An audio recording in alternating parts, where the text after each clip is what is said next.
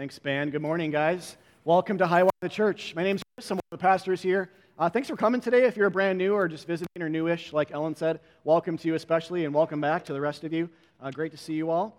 Uh, we are in the Gospel of John right now, preaching wise, uh, and we will be in this book for uh, quite a while longer, another 16, 17 months. But we are in chapter 2, so we're making headway today. Finally finished a chapter. It took a couple of months, but here we are. Um, today we're going to look at one of Jesus' more famous miracles when he turns water into wine at a wedding.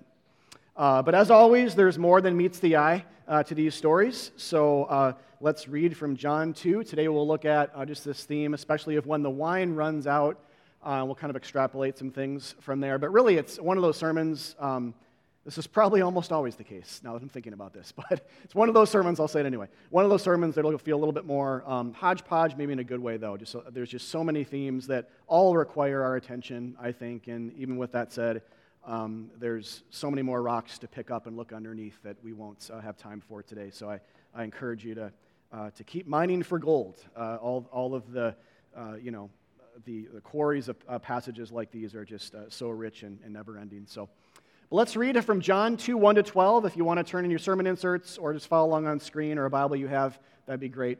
Let's start here in verse 1. On the third day, there was a wedding at Cana in Galilee, and the mother of Jesus was there. Jesus also was invited to the wedding with his disciples. When the wine ran out, the mother of Jesus said to him, They have no wine. And Jesus said to her, Woman, what does this have to do with me? My hour is not yet come. His mother said to the servants, Do whatever he tells you. Now, there were six stone water jars there for the Jewish rites of purification, each holding 20 or 30 gallons. Jesus said to the servants, Fill the jars with water. And they filled them up to the brim. And he said to them, Now draw some out and take it to the master of the feast. So they took it. When the master of the feast tasted the water now become wine and did not know where it came from, though the servants who had drawn the water knew, the master of the feast called the bridegroom and said to him, Everyone serves the good wine first, and when people have drunk freely, then the poor wine. But you have kept the good wine until now.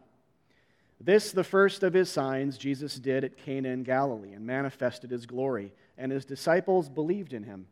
After this, he went down to Capernaum with his mother and his brothers and his disciples, and they stayed there for a few days. Okay, so I mentioned uh, to start this series, I think probably a couple of times, that John, um, in comparison to Matthew, Mark, and Luke, is, is, a little less concerned about chronology. And so, um, you know, the, the first three gospel accounts kind of have this one big starting and spending three years in Galilee, then one motion down to Judea, which is where he dies. Uh, John's a little bit more like this, kind of back and forth for theological purposes. Uh, he's not intending to tell um, chronological history as much as theological history. Uh, so keep that in mind. But with that said, he's still here in Galilee. So we do have a general movement still in John where he spends time in this northern region, uh, ministering to people, healing the diseased and demoniacs, and teaching and kind of preparing for the ultimate reason he was going to come, which was to die on a cross for our sins and to show us and usher in the love of God and, and the forgiveness of sins that we uh, just, just sang about a second ago. And so he's uh, in Cana, and he, interestingly, John is the only one that records this, but he's invited to a wedding. So not just that he goes, but not, there's not a lot to say about this. I mean, at least I have nothing. Maybe you guys have something, but just the idea that Jesus was invited to a wedding is kind of cool, you know, like, and he comes. Like, I don't know, like if that actually happened um, to me or to a, like a party I was at, I'd feel like that was interesting. So, some, some more intimate language, at least, right, that we have here that Jesus is a person, human being just like us, and, uh, and here he responds. But uh, one thing I want to say, a couple of things just by way of an aside, I guess, uh, here before we dive in, is Jesus did this miracle, it appears, somewhat behind the scenes. Uh, not many people realized what happened. I don't know if you guys picked up on that or not. Uh, a couple of the servants realized what he did, and it seems like the disciples later on, maybe in the party that kind of did, or maybe later on, they realized what was going on. But it, it's interesting because it means that for most of the people at the wedding, Jesus may have just looked like the guy who was helping the party to continue. Like this is kind of this is who he is. You know, uh, maybe it's a bit shocking to hear that one of the first things Jesus did in his ministry was bring more alcohol to a party. You know, uh, not less, and not the guy who shut it down you know? Um, and more broadly, many of the early Christians who read this story felt, details aside, that the fact that Jesus went to a wedding at all underscored the importance of marriage. Uh, that Jesus, who made male and female in the beginning, was now here in the flesh, re endorsing the institution of marriage by attending a wedding as a single man to start his ministry. So it made me think of Hebrews 3, 13 4, which is a, just kind of a, you know, closing uh, kind of ethical thing for the church where he, the author says, uh, marriage should be honored by all. So, married, single, um, you know, uh, divorced, widowed, kids, adults, doesn't matter. Like, marriage should be honored by all. Um, and then, but I've never really thought about it from this angle, just the angle that Jesus honored it. You know, like, it, this is one, one thing is for, for us to hear that, and it's good because of what marriage tells us about the characteristics of God and his divine romance, the great love he has for his people. We'll talk about that a little bit today, too. Um, but just to think that God kept that, you know, kept that uh, teaching, that Jesus honored it. In, in the flesh, Jesus honored marriage. He endorsed it. He uh, attended weddings. He celebrated. He was all about parties that um, constituted, of course, um, the, the, I guess, the reception or things like that. So, anyway. Uh, there's more to say about that. I'm not going to go too deep into that today. I want to instead do something, take a couple of different angles on this today, uh, but want to still mention that. And I think those are important things that we see some characteristics, values there that kind of come to the surface, even just from the very kind of 30, really big 30,000 foot view. Um, all right, what I want to do though is talk about signs of newness uh, today. So um, the idea is that th- there's this unnamed couple getting married in Galilee and starting a new life together. And as that new thing is happening in a relationship, there's deeper signs of theological newness happening here as well. And all these three things could be their own sermons. I'm going to give definitely the shorter version today uh, for time's sake, but um, I was thinking this week I just have to mention these. And, and I, it's not going to be the only thing I say today. We're going to go back after this actually and go through it one more time a little bit quicker, but from a different angle. You'll see what I mean here in a second. There's some method to the madness, uh, I promise. Uh, but here's a, a, few things, though, that I think constitute theological newness that tell us what, what is Jesus doing. And Peter was praying a second ago that we, um, you know, Jesus does these things to tell us about him. Uh, if you don't know who Jesus is yet, or just learning, um, you know, um, in one sense, excited for you. That kind of you're, you're seeing this with fresh eyes. And if you do, uh, hear this with fresh ears. Uh, fresh eyes, ears. I'm mixing my uh, anatomical uh, metaphors there. But, um, but, but look at this from a new angle, freshly, and ask the question why is this stuff here, and what does it tell us about his mission? The first is kind of a review. It's, uh, it's the idea that Jesus here is, and John the author is employing new creation imagery. We've already seen this a lot in, in this book. Um, chapter 1, we talked about how the phrases in the beginning is used, Jesus being called the light and the idea of all things made through him. All the, that terminology is right from Genesis chapter 1, the first chapter of the Bible. And so when you see this happening again, the idea is that, oh, the hope of the prophets is here. And one of the hopes of the prophets was that a new creation is on the horizon. God is going to remake everything, and He's going to do it through this suffering servant or through the unexpected in this surprising way. All right, so Jesus then is a harbinger of that, of that time. And so we've already been seeing this a lot. Uh, why I wanted to re mention it today is that you have this weird thing in, in this chapter where Jesus calls his mom woman. And you sort of like, when you, I don't know if you guys felt this when you, when you read that, but it sounds off, right? Like, I don't know if calling your mom woman would uh, go over super well, so don't take that home as a moral example to follow uh, necessarily. In fact, don't. Uh, it's not the point. But, the, um, but, but I will say, linguistically and culturally, it was not an offensive thing uh, to, to have that. But I also don't want to dismiss it completely because I think there's something theological going on with that word that relates to this that if we, if we kind of read too quick, we'll, we'll miss it. And basically, it's, uh, it's this Jesus uh, says to, to Mary, he identifies her as woman rather than mother.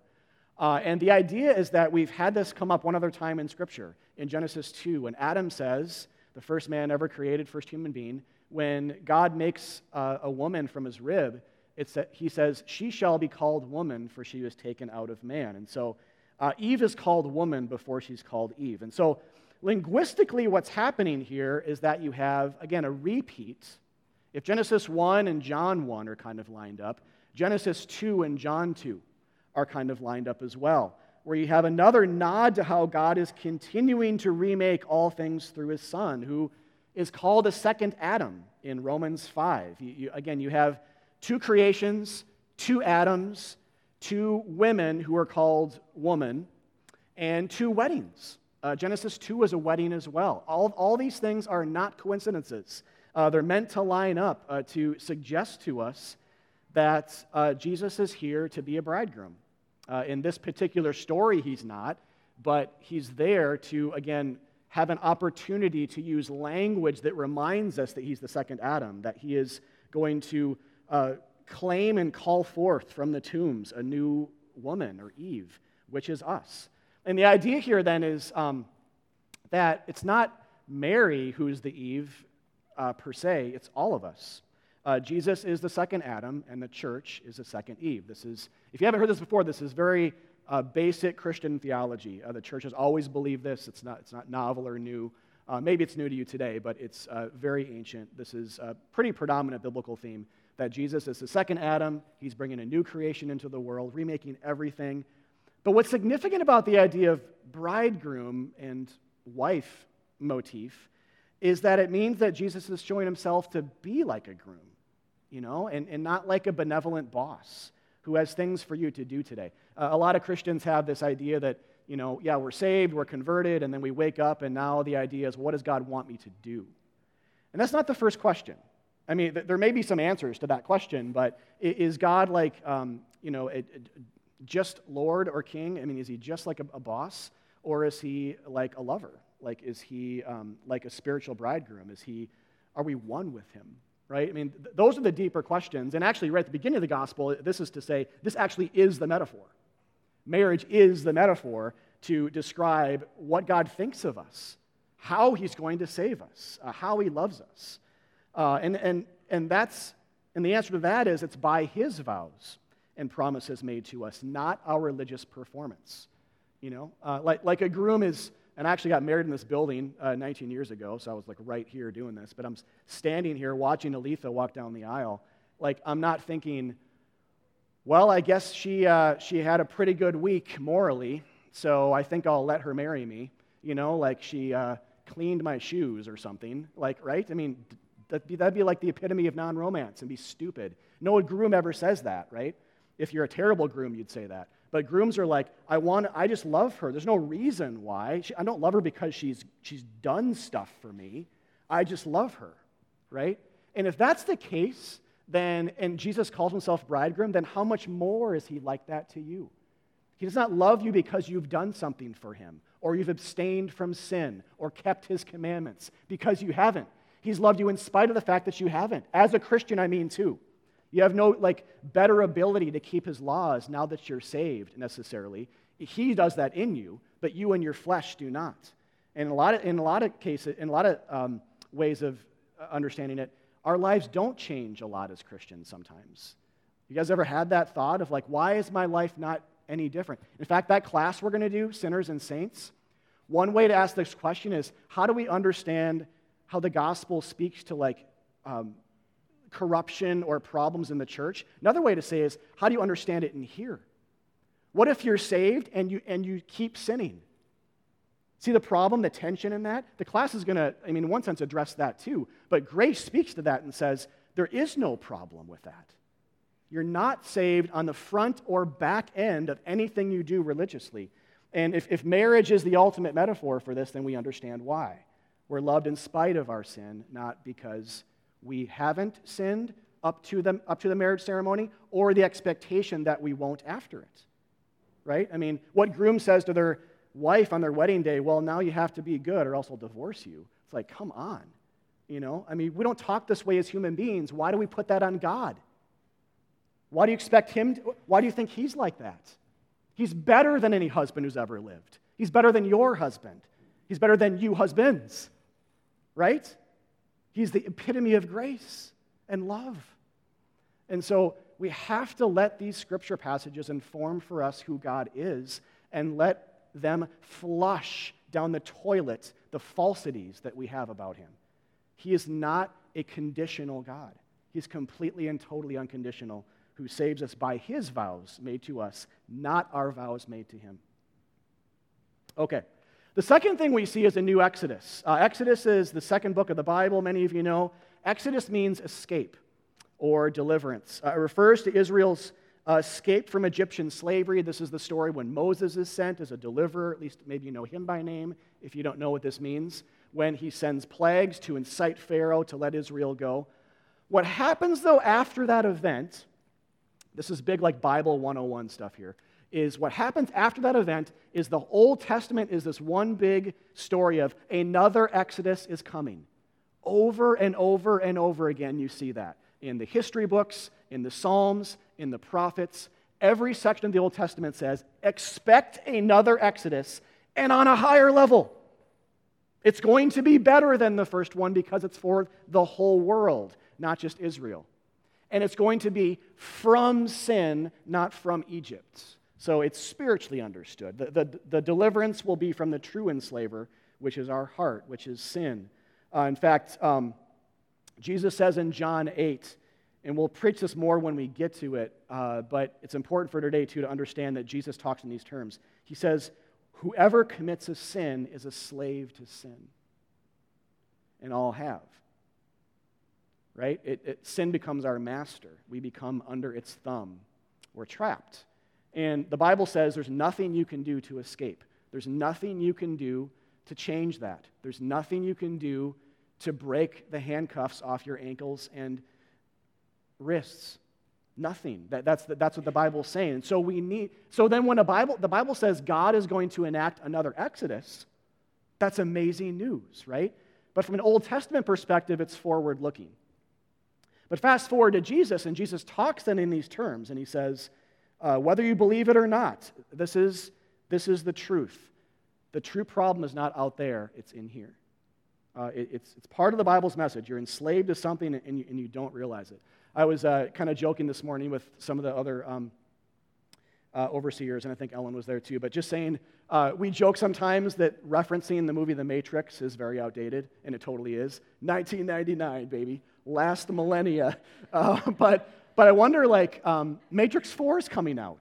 Did you guys hear this? So maybe we can start to, like, justify re-mentioning it and not sound so dated. So I'm just going to do it. Um, if, if, you, if you've seen Matrix 1, this is the point of the movie, is that people are born into a prison they can't smell or taste or see or touch. And the point of the movie is helping people to see that, that that's the case and then to free them. Jesus is exactly doing that.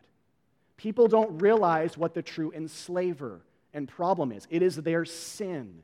We are our biggest problems. It's not out there. Yes, there are problems out there, but it's not our biggest problem. So Jesus didn't come for those things ultimately. He didn't heal everybody of their sickness, He didn't fix all political problems. He just didn't. But He did fix all sin.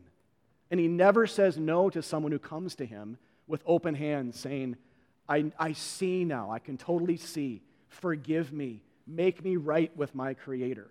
And, and Jesus always says yes, like, like a groom to a bride, right? Like, like a, the ultimate of, of lovers. So, anyway, okay, this is, I got way off track there a little bit, but just bring this back to the, to the new Exodus, back to John 2. Do you guys remember what the first of the 10 plagues of Egypt was before the Exodus happened? Number one. It was when Moses stuck his staff in the water and he turned the Nile River water into blood. Remember that? So it's not a coincidence that the first of Jesus' miracles is changing water into another red substance, this time wine. And it's not a coincidence when we factor in the idea that God is bringing a new Exodus through a son into history. God is going to do plague imaging type things. In this case, they're both the firsts to say, sometime down the road, I'm going to actually deliver you, right? Turning water into wine is not the deliverance, it's a sign that it's coming. Do you see that? It's, it's, it was the same with Moses. When, when he stuck his staff in the water, that was not the deliverance. They were still enslaved, right? It came later when the Passover lambs were slain and when uh, the death of the firstborns happened, if you know the story. And then they actually passed through the sea when it was split, and all the Egyptians were drowned when they chased them. Th- that's when it actually tangibly happened, right? It's the same with Jesus. Like, we don't have deliverance until he dies on that cross for our sins. There's no escape, there's no hope. These stories don't just exist as little like moral lessons or kind of cool things that may or may not have actually happened based on how comfortable we are with miracles. That's not the point. The point is that, well, they did happen, but the point is to say that they're forward looking. So it's not a coincidence. It's a sign, this, this idea here is a sign that Jesus is here to bring the long awaited second Exodus, which would constitute deliverance from sin. Uh, we've already read John 1:29. Behold the Lamb of God, in case we are wondering why he's here, who takes away the sin of the world. That's his mission. In other words, true escape, true exodus is coming for all who believe in him. Okay, the, the third uh, of three here, signs of newness, is New Testament. Uh, it is very significant that um, this passage mentions that the jars that held the water were used for, quote, Jewish rites of purification. Uh, if, if you weren't aware, at different points, the Old Testament law required the Israelites to physically wash themselves or their clothing or other things if they became somehow ceremonially unclean. Um, this is a huge part of like biblical theology. I can't delve into too deep, but just understand that um, there, there, was, there were these laws that identified how filthy we were as human beings on the outside and the inside. And it required washings. It required water sometimes to take and wash your hands and wash your body or wash your clothes uh, so that you could then draw near to God. You, you, you see? It's sort of like a, um, I'm, I'm putting these things in place so that there is, uh, you can cleanse yourself a little bit and, and draw near to me. Um, and so that's what's in mind here. There may be some other Jewish traditions that were added on that are part of this, but this is certainly an explicitly biblical thing or a law that God had for a time for his uh, covenant, his Israel covenant people. Okay? So, what's so important then about that and why they're mentioned here at all? Because if you think about it, why does John have to mention this? Why can't he just say they were Tupperwares? Or why can't he say that they were just jars or just uh, clay vessels of some kind, right? Why does he have to acknowledge this? And why does Jesus want this to be acknowledged? It tells us actually that there's more in the story than just water turning to wine. That there's more to it than that. That's the miracle, obviously, but there's more going on. And this is one of the big things. This is a signifier that Jesus is bringing a New Testament, different than the Old, into history. Because what's so important about this is that it shows us Jesus is treating the jars in a way that he's repurposing them for another use. He's not using them for their God given purposes. Isn't that interesting? God said, use these for washing. Jesus says, no, I'm changing how I'm going to use them. Now they're going to hold wine for a party. And so he doesn't say then, come and wash yourselves, like Moses said, and like the Old Testament said. Now he says, come and drink. Come and share. Come and taste. Come and celebrate. Come and party. Come and drink. Come and be nourished.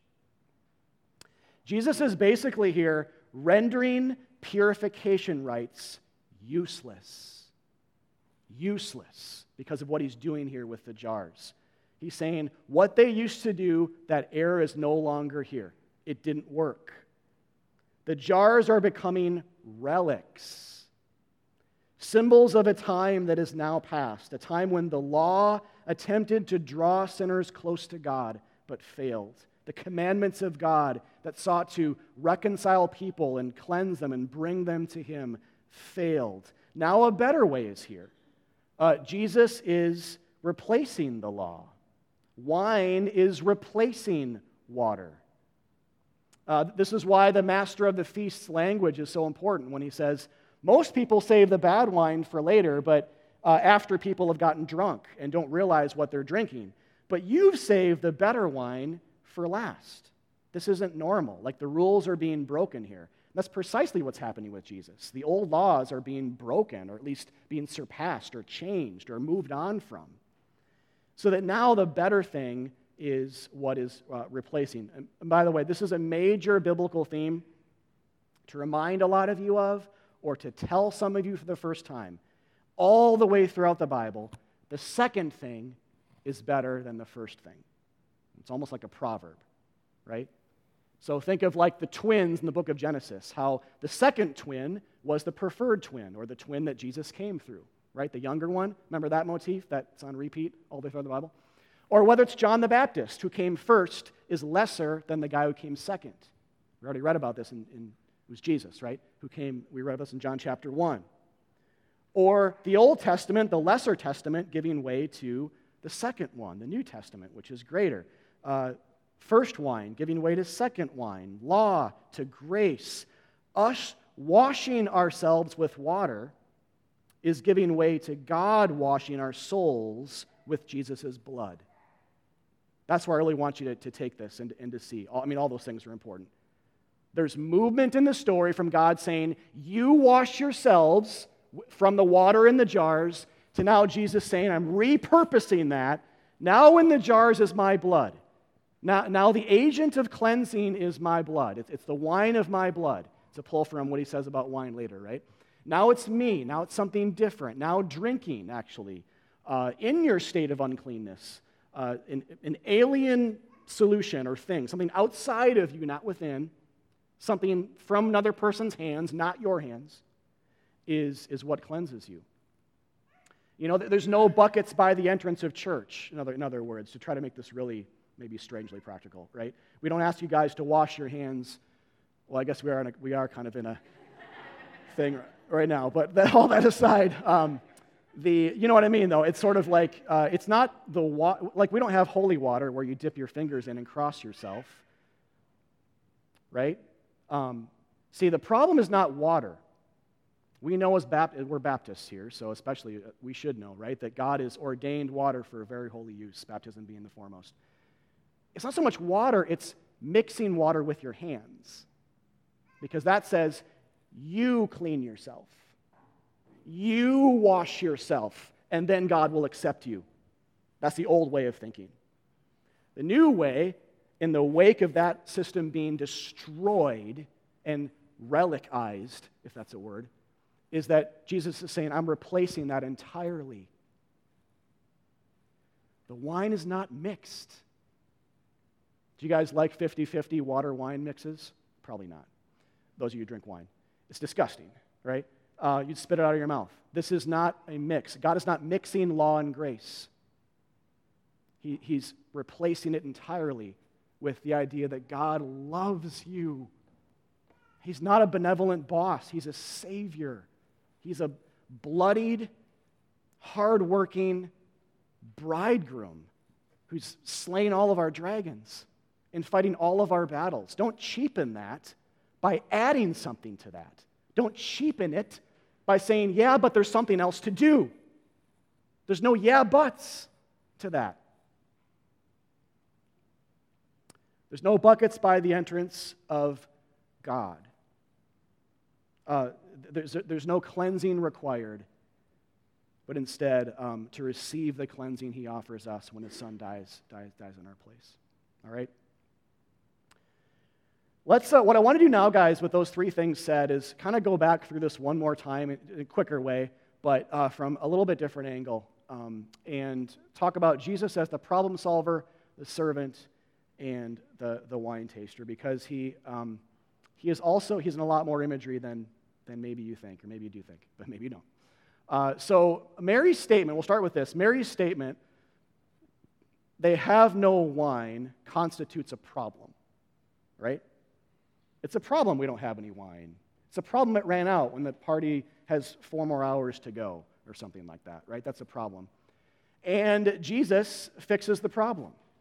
So I know I'm stating the obvious here, but if the whole Bible is set up around that paradigm, problem to God fixing it, the whole biblical story is one big fat one of those, then the smaller stories are going to be microcosms of that greater idea.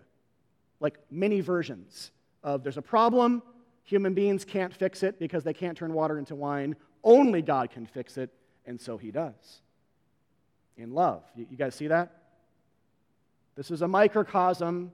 This is not the ultimate. This, this plays a, a minor supporting role in the drama of redemptive history. It is not the main thing. The main thing is when this happens, and we'll talk about this in a second, but uh, in a heightened way later in, later in the story. But I like how Jesus uh, is kind of hoisted upon by the problem. This is what often happens when there's a point leader in the room.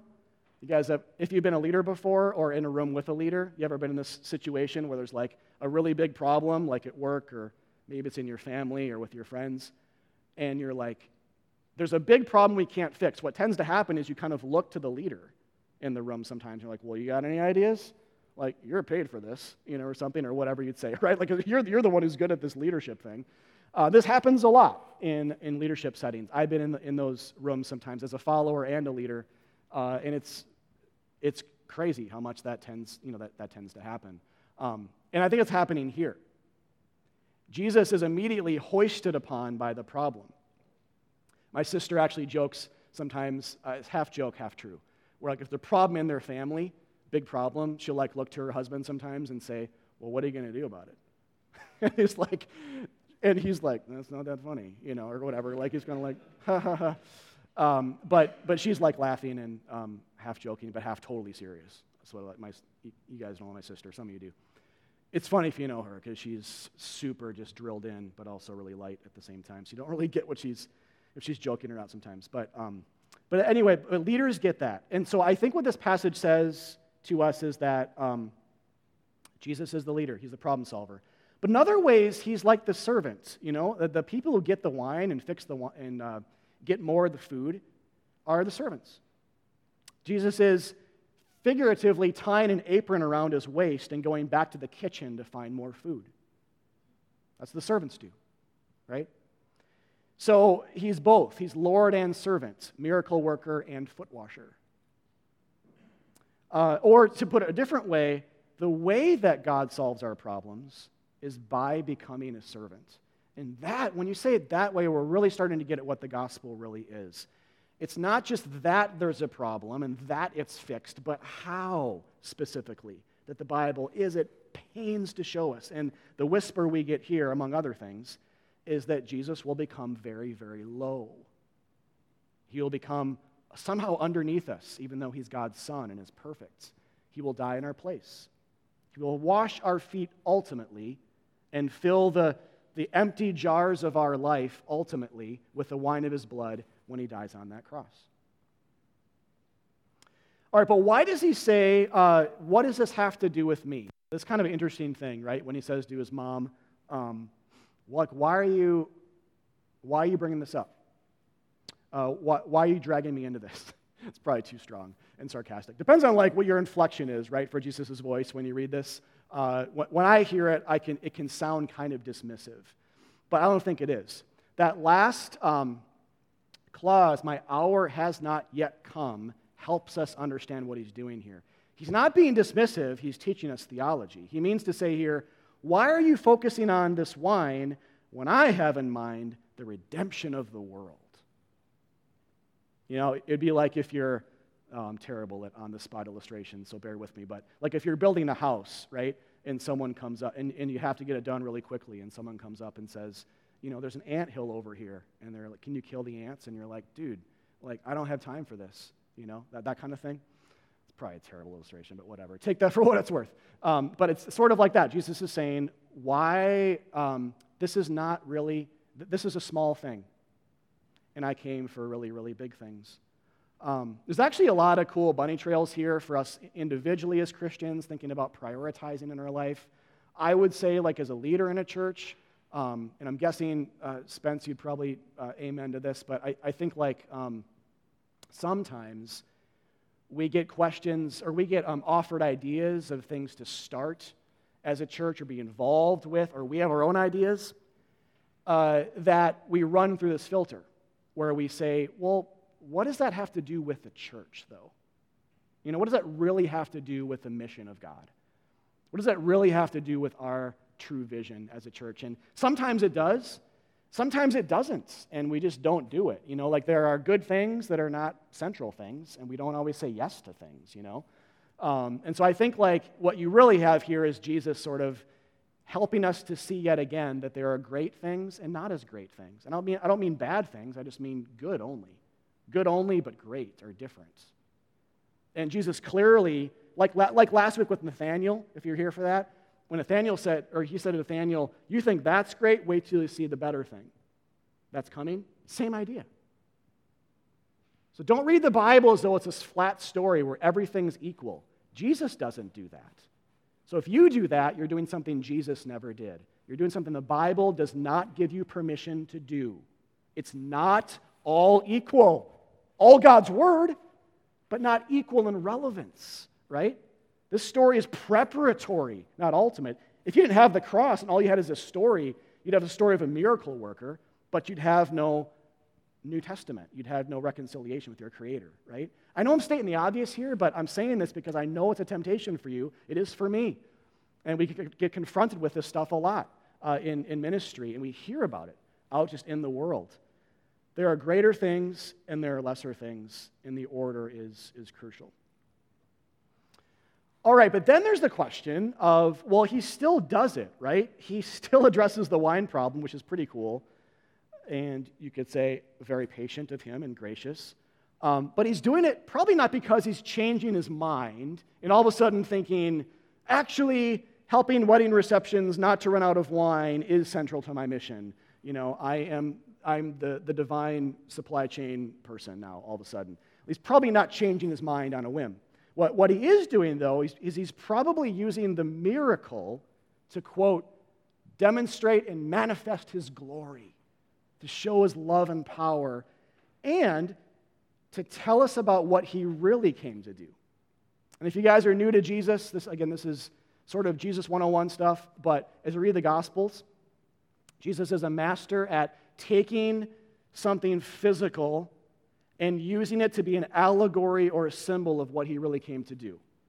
I'll think of like bread in John 6, that's one of the big ones. Or think about uh, the character of a shepherd, right? And he's saying, I am, I am the true version of that. But he, but he uses the physical thing to say, I'm like that, but better.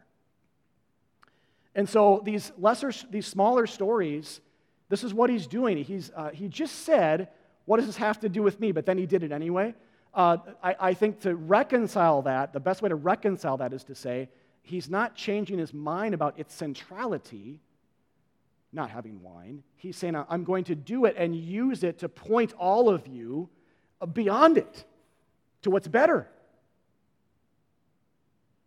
And when we do that, it's, it's, you know, it's, it's not just the mention of woman or the allusion to the first plague in Egypt or the thing with the jars of purification. Jesus is ultimately referencing his own death with the statement, My time has not yet come. That's what he means by my time. I mean, what else could it be, right? There's no other options. My time, my ultimate reason for arrival on earth, to be a savior, to bleed for others and pour out the wine of my blood that people might drink of it and be saved and be forgiven. That's what he means. Uh, Caesarius, who was an ancient Christian in the fifth century, said about this passage The miracle Christ performs at the wedding is a foretaste of the dowry or payment of his blood, which Jesus will give for his bride. So, this is just a common way that people have always interpreted this passage is that it's symbolic of the cross. It's symbolic of the, the, the true wedding, which happens when Jesus dies on that tree uh, for his bride and calls her from her tombs. So when we look at it that way and kind of like lay that over the passage, there's actually other characters and sayings and things that we could apply to this. I'll, I'll mention a few here to start to close. There's many more, though. Um, but when we do this, we could look at a character like the master of the feast who tastes the wine and say, later in the story, Jesus actually would taste wine as well. Uh, when he was dying for the sins of the world in a much greater way. He ta- but he didn't just taste wine, uh, when it was held up to his mouth. He tasted the wrath of God. Uh, justice was poured out on him so that it wouldn't be for us. And he tasted death's sting, uh, to quote scripture uh, elsewhere.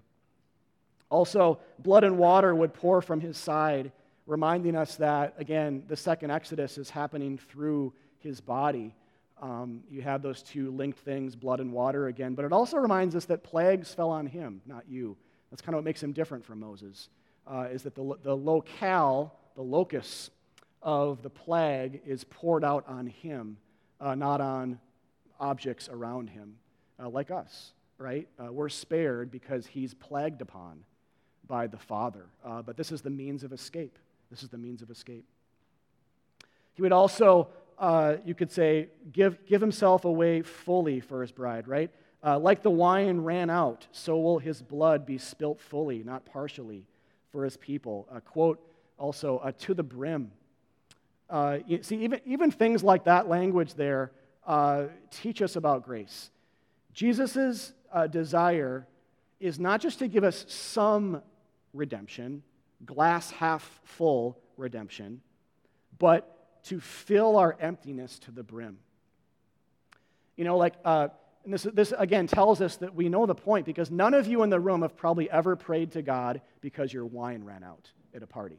I'm guessing none of you have ever done that. If, if, you, if you're the one exception, I stand corrected. But you probably never have. That's not the point, right? The point is your, jar, your hope jars are empty. Your hope has run out. Not your wine. Your hope is, you have no hope. And then you pray. You have no, like, uh, moral acuity. Your, your uh, bastions of, like, all the good you've done is completely empty. None of us ultimately have. We have nothing to give to God. And so we have no hope. We have nothing to bring to Him. That's when we start praying. That's when we say, The wine is truly run out. God, help me. Help me. And He does. But that's why He says, What does wine have to do with me? I'm here for sin. I'm here to take care of that. I'm here for the hopeless, the brokenhearted, the end of their rope, the ones who can't stop sinning no matter how hard they try, they make it worse. The ones who know their need, the sick, not the healthy, right? The list goes on. To, to use Jesus' language here, what do brims of jars have to do with me? I mean, the answer is nothing and everything at the same time. It's nothing because he didn't come for brims, he came for sin, but everything because of what brims teach us full cups teach us about theology. He came to, full, to fill the brim of the cup of God's grace for sinners. See, the bastion, empty bastion you have is not filled with water anymore, as if you're supposed to wash yourself. It's filled with the wine of Jesus' blood. This, guys, this is what we have to choose to believe in. Do you believe this or not? That's what it comes down to. Or do you believe in a 50 50 terrible wine mix? That's another option that the Bible says do not believe it. Don't take it. Law and grace do not go together. Either it's all grace or it's all law. Um, Romans 11 teaches that, other places. Uh, we've been talking about this in this series. But, but I would just say that, I'll just close this up by saying, verse 11, his disciples believed in him. That's really the only thing to take from this passage, you guys. There is nothing to do. And I think, you know, for some of you, whenever you see this, like, uh, quote unquote application, it's not really application. There's no application here.